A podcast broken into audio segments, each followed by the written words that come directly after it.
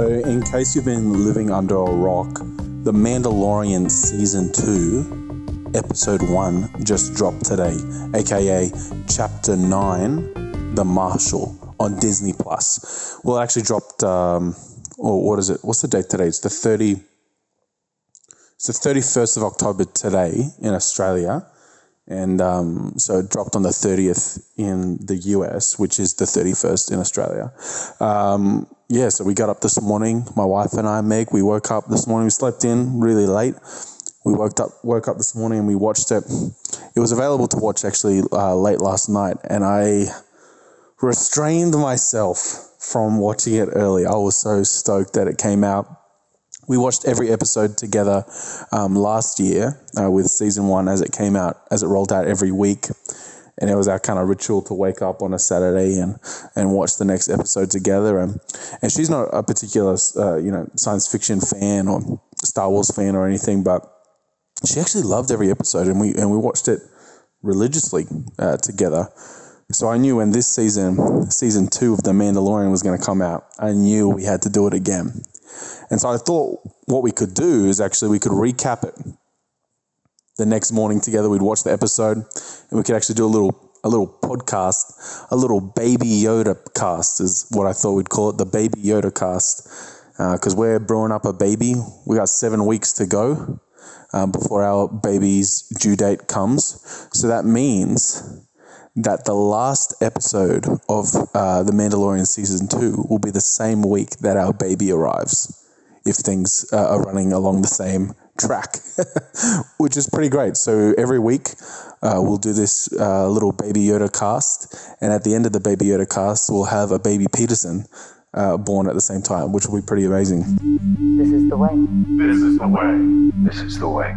So we just finished watching chapter nine of The Mandalorian, first episode of season two, and we sat down, my wife and I, and I thought I would record for you her first initial impressions. Have a listen. I have spoken. Was it scary? No. He always wins. so it's not scary. It was gross. I didn't like the harvesting of the carcass. what was the best moment? What was your favorite part? When they fed him the cow. Oh, and they used the cow as bait to blow up the monster. oh, when Mandalorian did that. Yeah. I thought you meant the first time when. Oh, oh, when he no, that was funny too. When the first time when they um were trying to like feed him so he sleeps longer or whatever, and he ate the man instead, and the cow just looks down at the yeah. That bit was good. I like that bit, and I like the bit in the um the ring fight right at the very beginning when he strung up the guy as he was running away. And then he got eaten by all the creatures. Or what about at the start of that fight when Baby Yoda realized what was going to happen, and so he like closed up his. Oh yeah, yeah. Yeah. Okay, thanks, Meg, for your thoughts on Mandalorian Chapter 9. I have spoken. Anyway, let's dive right into it. Season 2, Episode 1, uh, which they've called Chapter 9, which I like how they've just continued, uh, continued the, the chapter motif from Season 1. We left our Mando, we left our Mandalorian, Din Djarin, as we came to know at the end of last season. We left him on Navarro, uh, is kind of where we saw him and Greef Karga and uh, Cara Dune. Uh, after that massive showdown with that Imperial uh, garrison, um, is kind of like a splinter group, kind of like a mafia group of Imperials led by, oh, what was his name? Gideon, Moff Gideon. Oh, biblical name.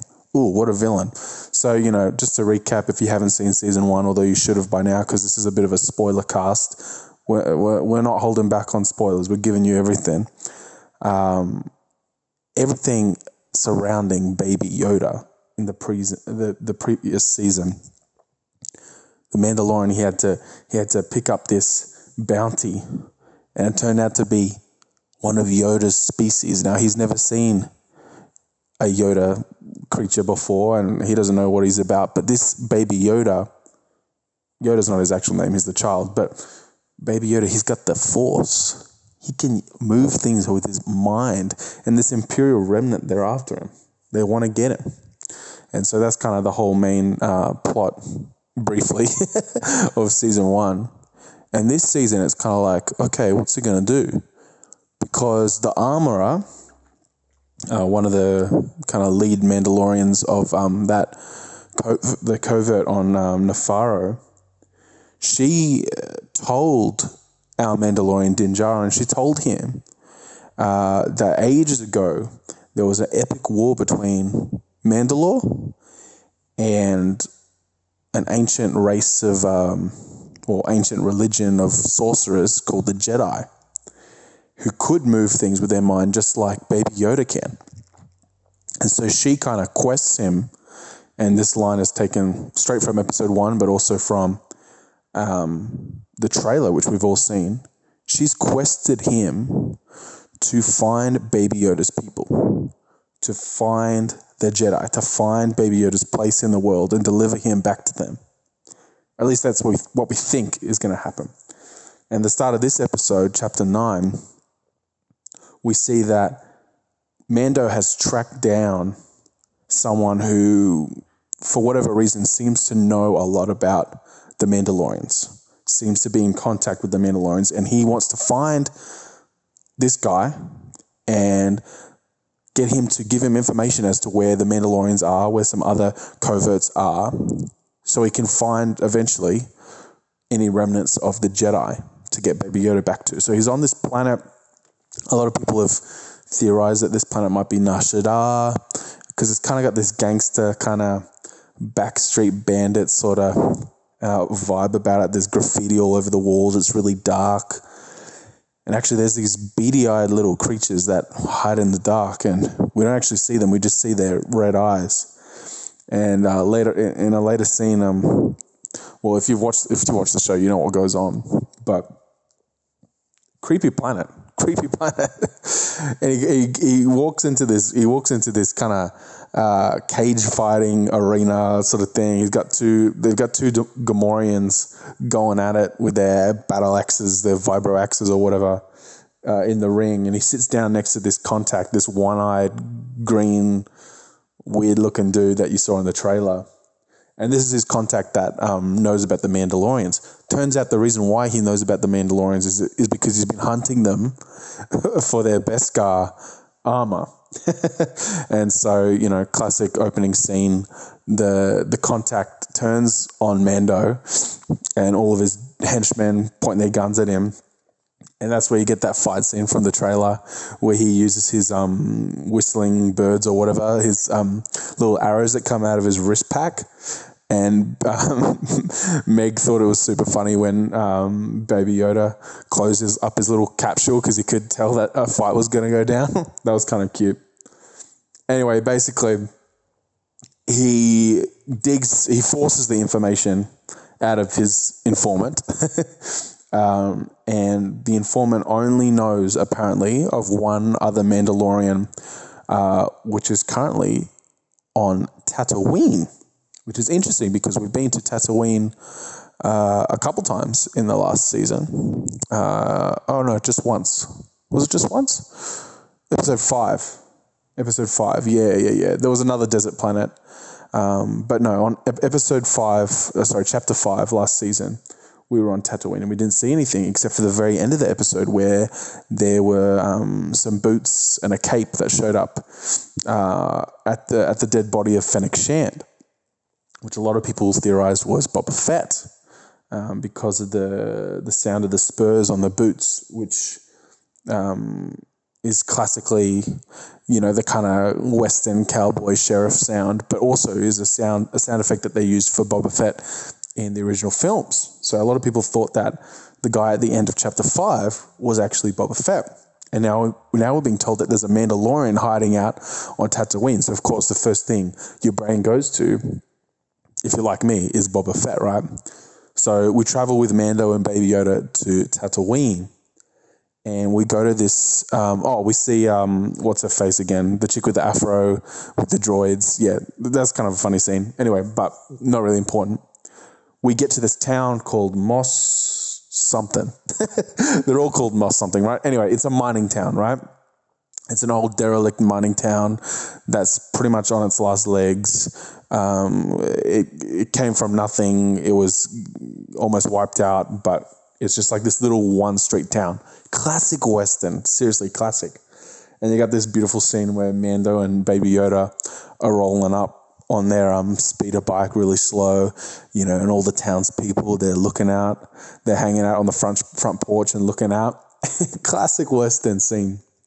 Anyway, he goes into the canteen and goes into the bar looking for some information, looking for someone. He asks the bartender, he's like, Oh, you've seen anyone like me? He's like, What do you mean? Have you seen anyone that looks like me? Like a Mandalorian? And the bartender's like, Oh, you mean the marshal? What? Yeah, like the, the boss of the town, right? And then the marshal walks in the front door. The camera pans. Who do we see? It's freaking Boba Fett. What the? Okay. But there's something different, right? The outfit's a little bit different. He's got the armor on, but the clothes are a little bit different. He's standing a little a little bit taller. Anyway, this Boba Fett guy, he goes and sits down and he takes off his helmet. What? That's a big no-no, right? Well, apparently. I mean, to other Mandalorians, like in the Clone Wars, they always took their, their helmets off, but to uh, Din Djarin's covert, they never took their helmets off. And we still don't know why. That's still a big mystery, actually. Um, but anyway, this Mando, the Boba Fett Mando, he, t- he takes his helmet off. And do we see a Maori looking dude, Temuera Morrison? No, we don't see him. We don't see Mr. Morrison. We see, what's his name? He looks like Lucas from One Tree Hill. What's his name? Uh, Olyphant. What? What's his first name? I forgot the guy's name. He's the guy from uh, Santa Clarita Diet with um, Drew Barrymore and a bunch of other stuff. Anyway, he's there. Handsome looking guy. Oh, good looking beard. Anyway, he's there and he says, Oh, no, no, no. Well, he doesn't say, No, I'm not Boba Fett because, like, why would, they, why would he bring that up? But he kind of clears it up to the audience that he's a guy called Cobb Vanth. Is that his name? Cobb Vanth? Cobb? Like a corn cob? I don't know. Apparently, it's from t- some 2015 um, book called Aftermath. Some dude. I don't even. I haven't read the book. Who reads? Who reads all the Star Wars books? I definitely don't. But um, oh, I've read some of the EU books anyway. But yeah, this guy Cobb Vanth. Apparently, he like bought Boba Fett's armor from some Jawas and basically they, they show you in the episode they show you in chapter 9 a little bit of like backstory to this guy um, how he was part of this town and it was like a little mining town. And then when the second death star blew up and the empire was pretty much defeated um, they thought they were free from the empire's uh, servitude or whatever. But then uh, the like mining guild guys took over and like started treating people horribly, just like the Empire did. And so what he did was he escaped, and he like stole, some diamonds from the mining guild with him. He escaped and he sold the diamonds for um, the Boba Fett armor, um, the Mandalorian armor from um, the Jawas in the Sandcrawler nearby, right? And he comes back to the town, and now he's got this mystique about him. He looks like a Mandalorian. He looks like really, you know, tough competition and he shoots up some of the mining guild guys and the rest of the guys they're kind of trying to escape. Oh and then they got they got that shot when he uh, he bends over and then the rocket comes out of his um, jetpack at the top and he blows up the guys trying to escape. It was yeah, that was pretty funny. Yeah yeah anyway so now so now he's got the Boba Fett armor and he's kind of like he's kind of like the guy. And it's pretty much from from freeing the town um, from the mining guild, corrupt dudes from the mining guild, and having Boba Fett's armor, he's pretty much become the sheriff or the marshal, as they call him, of the town. He's the boss, the head honcho, the, the number one dude, right? And Mando's like, yo, that armor belongs to me. You're not a true Mandalorian. It belongs to me. Um, wait, why does he want the armor? Oh, yeah, I just realized this is literally my first impression, if you don't realize. this is Raw, R A W, Raw. Right. So he's there to find a Mandalorian. He realizes that the guy in Mandalorian armor is not an actual Mandalorian. So he cuts his losses. Okay. But that armor belongs to me. Man, so this is pretty long winded to, to, to find someone for Baby Yoda to belong to, to find the Jedi was still quite a fair bit, bit off. Anyway, so he says to Cobb Vanth, he says, Yo, if you're not a real Mandalorian, then that armor belongs to me. And Cobb Vanth is like, Yeah, I would give it to you, except I'm the boss of the, the town and I don't take orders from anyone. Um, you're going to have to do something for me first, right? Basically, they struck up a deal where if Mando helps kill the local krayt dragon who's terrorizing their town, then Cobb Vanth will give him the Mandalorian Boba Fett armor. And this krayt dragon, we've actually never seen a krayt dragon on film uh, or live action TV before, so this is fresh. This krayt dragon, it's like a giant sandworm, and it pretty much swims through the sand. It like kind of buries itself and pops up out of the sand, and it um, it eats their cattle. What what are the big cow things called? Oh, flip. What are they called? You got Jawas, you got Tusken Raiders, Banthas. Oh, that's right. Yeah. Meg kept calling them cows so much that I forgot what they were called. The Banthas. Yeah, yeah. So the Krayt Dragon loves eating the Banthas, right? Anyway, so basically, Cobb Vanth and Mando, they travel to the Krayt Dragon's lair to kind of suss it out, right? And they team up it's like this big story. They team up with, it's a massive episode. It feels like a movie, this episode. It's fantastic. Anyway, they team up with some Tusken Raiders, and the Tusken Raiders kind of show them that really they've just been kind of appeasing the Krayt Dragon. And like if they feed it um, a bantha every so often, it'll stay asleep and won't attack them. Uh, and then there's this funny scene which Meg liked where they go to this this Tusken Raider goes to feed a bantha um, to the krayt dragon. He bring he like leads a bantha up to the the cave where the krayt dragon comes out of, and he like sticks um, he ties it to a pole, and the krayt dragon comes out to eat the bantha, but chooses to eat the sand person instead. that was yeah, that was pretty funny. Anyway, basically, they need more people to kill the krayt dragon because the krayt dragon's got like a super tough hide is like super impenetrable.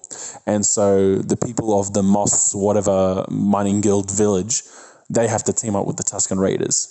And you know how much humans hate Tusken Raiders. Um, Anakin being one of them.